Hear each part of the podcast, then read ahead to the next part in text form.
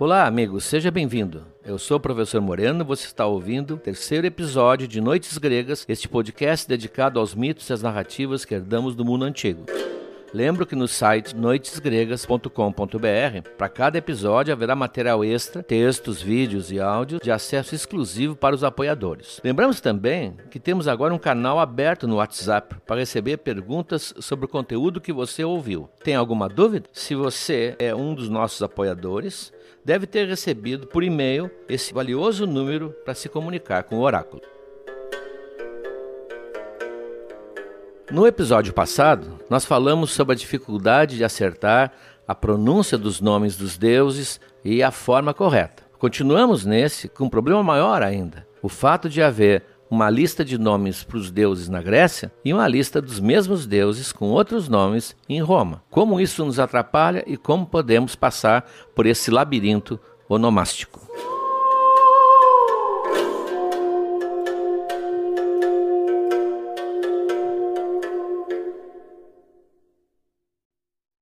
Então, Roma entrou na vida da Grécia. Já mencionei no episódio anterior que Roma terminou conquistando a Grécia mais ou menos por volta de 100 anos antes de Cristo. E isso vai afetar muito a nomenclatura, os nomes que usamos na mitologia, por motivo que você vai perceber. Nessa conquista, uma conquista militar, ocorreu uma inversão na lógica normal das conquistas. Ah, normalmente, o conquistador termina impondo a sua cultura ao conquistado. Nesse caso, houve uma inversão. Roma, superior militarmente, terminou se rendendo culturalmente aquele brilho da cultura grega que ela encontrou. Talvez uma das maiores riquezas, aliás, que Roma tirou da Grécia, ganhou com a conquista grega, foi um novo passado de que ela própria pudesse se orgulhar. Eu explico melhor. Quando a gente fala na origem lendária de Roma, todo mundo lembra daquela data, inclusive famosa, de dois meninos gêmeos eh, sendo amamentados por uma loba que garantiu a sua sobrevivência até que eles se tornassem os fundadores da grande cidade, o Rômulo e o Remo. Todo mundo conhece a lenda. Ora, acontece que Roma cresceu muito depois dessa lenda. Essa era uma lenda mais antiga. Cresceu muito e ultrapassou os limites normais de um pequeno reino. Tornou-se um dos maiores impérios do planeta na sua época, dominando toda a costa do Mediterrâneo, dominando grandes províncias da Ásia, da África, na Europa inclusive. E esse passado lendário dos meninos sendo amamentados por uma loba passou a ser, eu vou usar uma palavra muito expressiva, eu gosto muito, passou a ser muito chinfrim para um império que tinha esse tamanho, essa dimensão. Então, precisava de um mito fundador isso é comum, né? nós criarmos um mito fundador para nós mesmos. Precisava de um mito fundador que fosse mais de acordo com essa importância geopolítica e militar que Roma tinha. Entra aqui um poeta romano, talvez um dos mais famosos, eh, que é o poeta chamado Virgílio, que nasceu um pouco antes de Cristo também, nessa época, que vai ter uma ideia que vai se apropriar de um passado que existia já narrado em algumas lendas na própria Grécia é um recurso normal. Os escritores usam muito. Eles pegam a história, a história com H maiúscula, história, e descobrem espaços não contados, espaços que não foram explorados e fazem uma ficção a respeito. Eu, por exemplo, poderia pegar, fazer um conto sobre a última noite que Napoleão dormiu antes de ser vencido no dia seguinte pelos ingleses. O que, que ele pensou, o que, que ele disse, quais foram os interlocutores que ele teve. Aliás, isso poderia verificar nos registros, quais foram os interlocutores.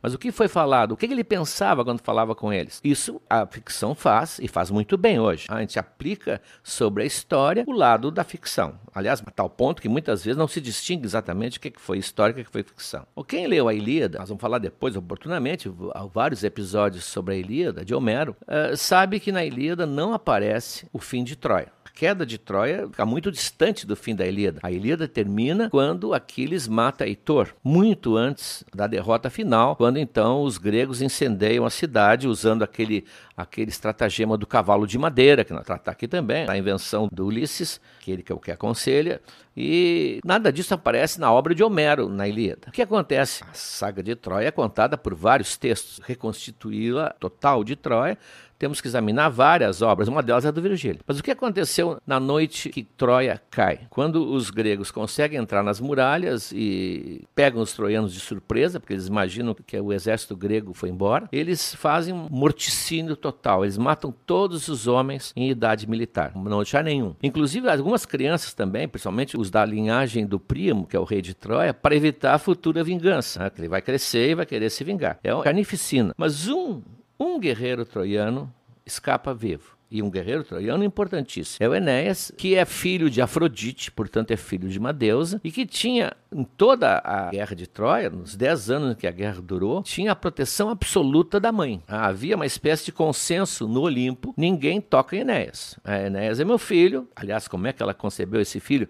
Vai ser um, um delicioso episódio, né? como é que ela teve esse filho com um mortal. E o Enéas, então, é salvo várias vezes por intervenção direta de Afrodite. Nessa noite, é evidente que Enéas não vai morrer. Ele consegue escapar, alguns troianos escapam, mas pegando navios que estão ali ancorados no Helesponto, que hoje é o Dardanelos, onde fica Troia. Mas nesses troianos ninguém tem a importância e a dimensão de Enéas. E ele, que é o, por isso filho da deusa, sai no meio daquele incêndio terrível com a esposa, o filho pela mão, o Ascânio, e nas costas ele leva o Anquises, que é o pai dele. Aliás, é uma figura que é paraplégico nesse momento, mas que é famosíssimo por ter tido uma aventura com Afrodite, do qual nasceu Enéas. No meio daquela confusão, a esposa se perde, ele perde a mulher, a Creusa se perde, e ele consegue chegar na, no navio com o pai e o filho. Isso foi muito explorado como uma cena simbólica, né? estão deixando Troia as três gerações o presente, que é o Enéas, o passado, que é o Anquises, o pai,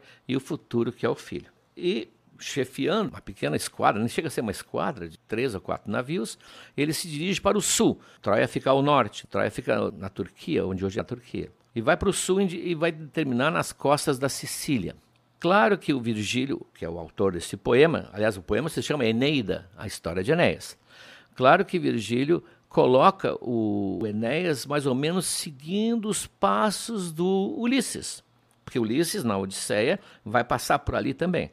Então, o Enéas encontra os Ciclopes. Os Ciclopes continuam morando lá, segundo o Enéas. Quando eles chegam perto dessa praia onde, onde ficavam os Ciclopes, eles são surpreendidos por um sujeito barbudo que sai correndo da floresta pedindo socorro era um dos marinheiros de Ulisses que tinha sido abandonado, tinha se perdido ali e pede socorro, pede que, que levem junto com ele. Portanto, ele vai, o Virgílio vai fazendo uma amarração, como se diz, da história de Enéas com a história de Ulisses e vai encaminhando o Enéas em direção à Itália. Então, ao chegar à Itália, Sicília né, não era Itália naquela época, e até hoje meio que se recusa a ser, mas ao chegar na Itália, o Enéas então casa com a filha de um rei local, e cria assim uma linhagem da qual mais tarde farão parte o Rômulo e o Remo. Dessa maneira, não foram dois meninos abandonados na montanha que uma loba salvou, não foram eles os patronos de Roma. Eles, na verdade, eles são descendentes de Enéas, são descendentes de Troia, com essa ideia, com essa narrativa. Isso é uma narrativa. Aliás, hoje nós sabemos a importância da narrativa para a sociedade. Com essa narrativa, Roma fagocitou Troia. Roma, na verdade, era a nova Troia. E por isso, inclusive, lhe servia muito bem pela hostilidade que havia entre Roma, que estava começando a crescer, entre Roma e a Grécia. São os novos troianos, uma herança gloriosa. Aliás, todo mundo, quando lê a Ilíada, embora seja um poema escrito por um grego, sente que há toda uma admiração pelos troianos, um povo extremamente digno e valoroso. Passa a ser, então, o passado, vamos dizer assim, emprestado que Roma toma. Ora, é natural, então, que cada vez mais vão se misturando, vão se fundindo as duas culturas. Se até um passado glorioso na Ilíada eles foram buscar usando essa narrativa do Virgílio, nada mais natural também que comecem as mitologias a se fundirem. Como o Homero, de uma maneira curiosa, faz com que gregos e troianos adorassem os mesmos deuses ao longo da Ilíada, embora fossem povos diferentes, os romanos sentiram a vontade de aproximar os seus deuses que eles tinham aos deuses gregos e mais ou menos adaptá-los. Isso é uma, uma, coisa comum, povos encontrarem deuses semelhantes aos seus na religião de outros povos e fundirem, dizer que este Deus deles é o nosso, igual ao nosso. É o caso do Amon, o deus egípcio, que era assimilado aos Zeus, como se fosse os Zeus egípcios. Então esse fenômeno criou uma lista dupla de Olimpos. Na verdade, teríamos o Olimpo grego e os seus equivalentes, o Olimpo romano. O Zeus, em Roma, é Júpiter. Atena, em Roma, é Minerva. A Hera, em Roma, é Juno, e assim por diante. Aliás, cada vez que eu mencionar um deus, eu vou usar sempre o nome grego, eu vou, se eu me lembrar, é claro, eu vou dizer qual é o equivalente romano para que você possa acompanhar. Mas quem é apoiador e tem material exclusivo, lá eu publiquei uma tabela de correspondências. Roma e Grécia, lado a lado, para não haver dúvida.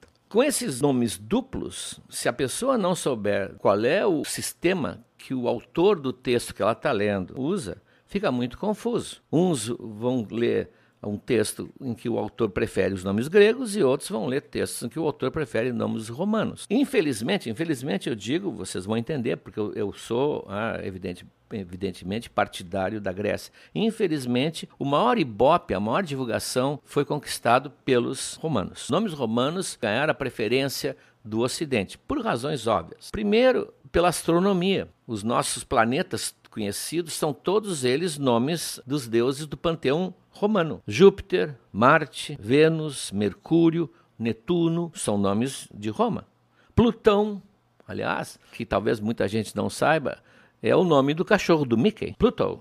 Em inglês é o Plutão. Agora é um planetinha que ora entra, ora sai na relação dos planetas verdadeiros da NASA, mas isso não nos interessa aqui. Os nomes são romanos. Isso fez com que durante séculos se discutissem sempre planetas, astronomia, astrologia, o que vocês quiserem, com nomes romanos, dando a eles muito mais fixação. Segundo, foi uma coisa que muita gente não se deu conta, houve uma relativa dormência da Grécia por quase mil anos. A Grécia, essa Grécia que para nós parece um farol na antiguidade, isso é coisa já do século XIX, do romantismo. A Grécia mesmo era um uma região inóspita, ficou quase selvagem. Muita gente nem sabia qual era o seu passado. Eles foram tomados depois, fizeram parte do Império Otomano. Então a Grécia ela foi adormecida, foi adormecida para a cultura ocidental, praticamente durante toda a Idade Média. A Idade Média vive a herança da cultura latina. Lembro do nome da Rosa, eu cito porque todo mundo conhece, aparece a figura dos copistas, aqueles monges que copiam manuscritos pacientemente né, antes da imprensa. Pois eles, quando enfrentavam uma passagem escrita em grego, o grego era desconhecido. Eles escreviam: Isso é grego, não conheço. É, deu origem a uma expressão que a gente usa até hoje: Isso é grego para mim. Ah, eles não, não sabiam o que queria dizer aqueles sinais, eles não liam. Então, só depois do Renascimento é que entram os textos de Homero, por exemplo, passam a ser conhecidos. Ah, mas até lá, a literatura estava acostumada exatamente a usar os nomes romanos. Dante, na Divina Comédia, Camões, nosso Camões, eles usam deuses de Roma. E se a gente pesquisar quadros famosos da mitologia, aliás, a mitologia se presta muito para pintura renascentista e pós-renascentista, porque a mitologia, além de cenas interessantíssimas, de domínio comum, elas permitem também a exploração do nu, sem cair na censura. Os quadros de mitologia são quase sempre têm a nudez, e às vezes nudez até exagerada, em que o pintor aproveita para fazer a sua arte que no fundo ele desejava. Então, esse uso contínuo dos nomes romanos fez com que eles tivessem, como eu chamei, um ibope maior. Além disso, desses nomes duplos, é bom lembrar também que nem sempre o deus da Grécia é igual ao seu correspondente romano. Um exemplo melhor para você entender é o caso de Ares. Ares é o deus da guerra. Ele aparece na Ilíada, ele intervém nos combates, etc. O seu correspondente em Roma é Marte. Ora, a maneira como os gregos viam Ares é bem diferente da maneira como os romanos viam Marte. O Ares é advertido, inclusive, na Ilíada pelos Zeus, dizendo que ele é muito sanguinário, ele só quer violência, ele é quase desprezível. Ele toma o que nós chamamos hoje um pito de Zeus. E Homero não perdoa, porque na própria Ilíada ele enfrenta do lado oposto a Atena, a Palas Atena, que os romanos chamam de Minerva, e leva uma tunda, duas vezes, uma tunda de laço da guerreira, o que também é terrível para a imagem de Ares, porque apanhou duas vezes de uma mulher. Ainda foi se queixar para Zeus que zombou dele. Em Roma, não que é uma sociedade militarista, Marte cresce e se torna um dos grandes deuses do panteão romano, bem diferente do Ares. Então, o que um deus era para a Grécia não é necessariamente o que era para Roma. Bom, Eu só vou usar nomes gregos. Primeiro, porque Noites Gregas, o título está dizendo. Segundo, porque eu não consigo imaginar a Ilíada contada com deuses romanos. Isso, para mim, criaria, eu acho, uma quebra irreparável na imaginação do ouvinte ou do leitor. O ambiente é grego, esteticamente ele é grego, mas eu quero mostrar algumas razões técnicas.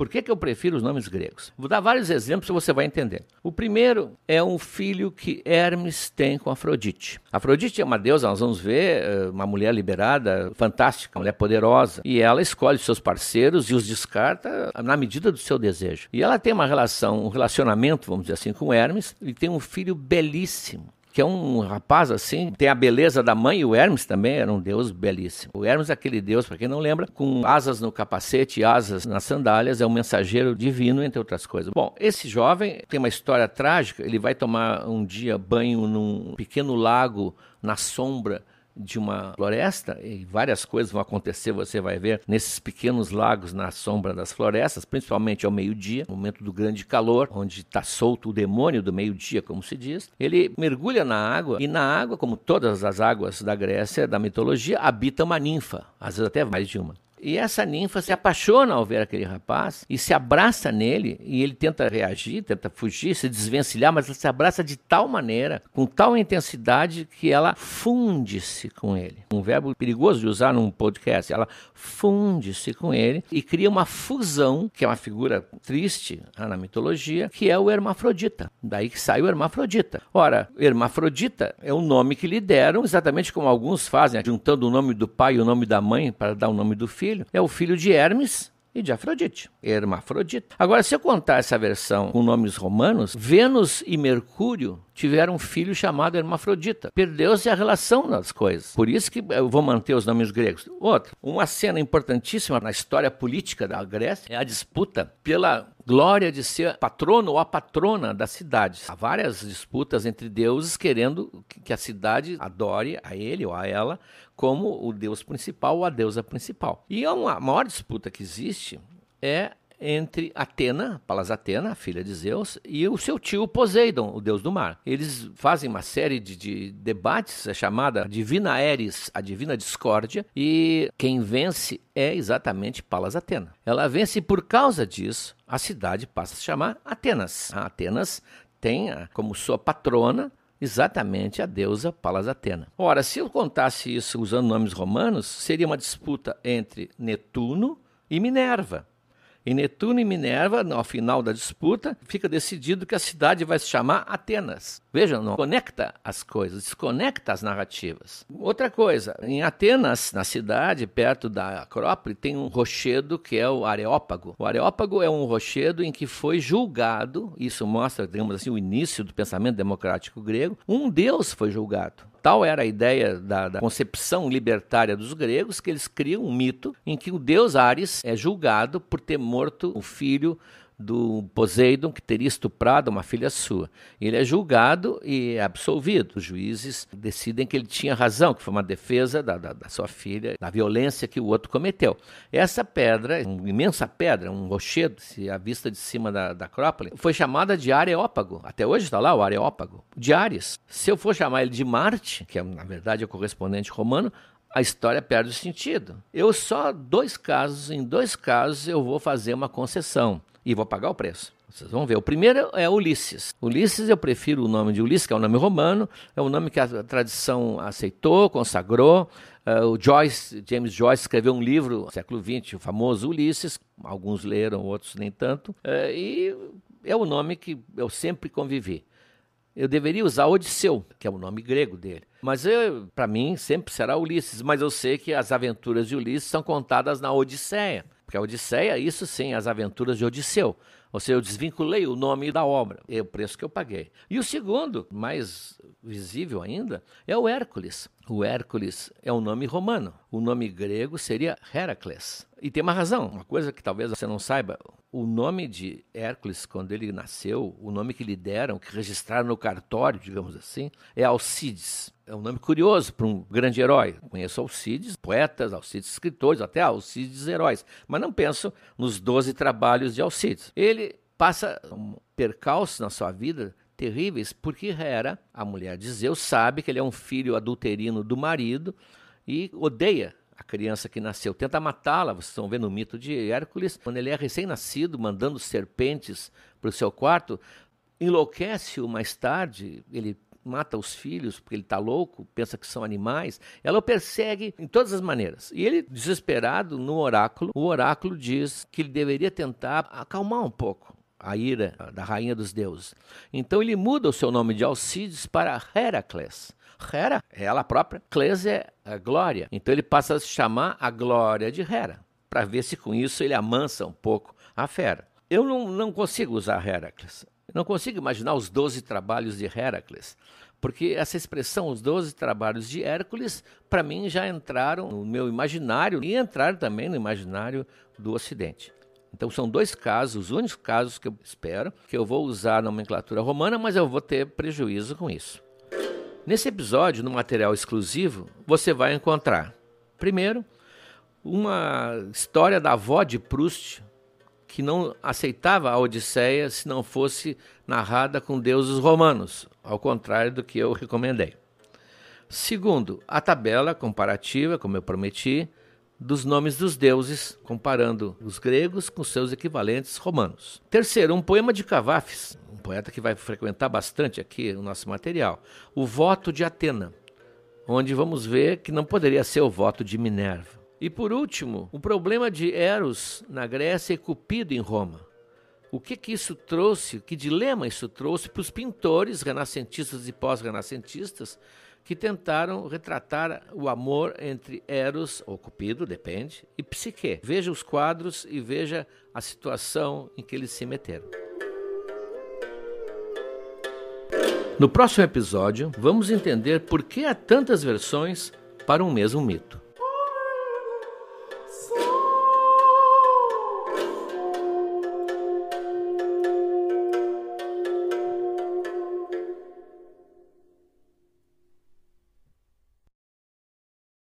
Olá, amigos. Chegamos agora ao terceiro ano do Noites Gregas. Já contamos muitas histórias, mas tem muito mais pela frente. Tem toda a Ilíada, a Odisseia, as Metamorfoses de Ovid e muitas outras coisas. Mas para que a gente consiga seguir em 2023, para produzir esse podcast que nos dá muito prazer, mas também muito trabalho, nós precisamos do apoio de vocês. Acesse noitesgregas.com.br barra apoiar o link está na descrição desse episódio. E veja como você pode ajudar. Um abraço.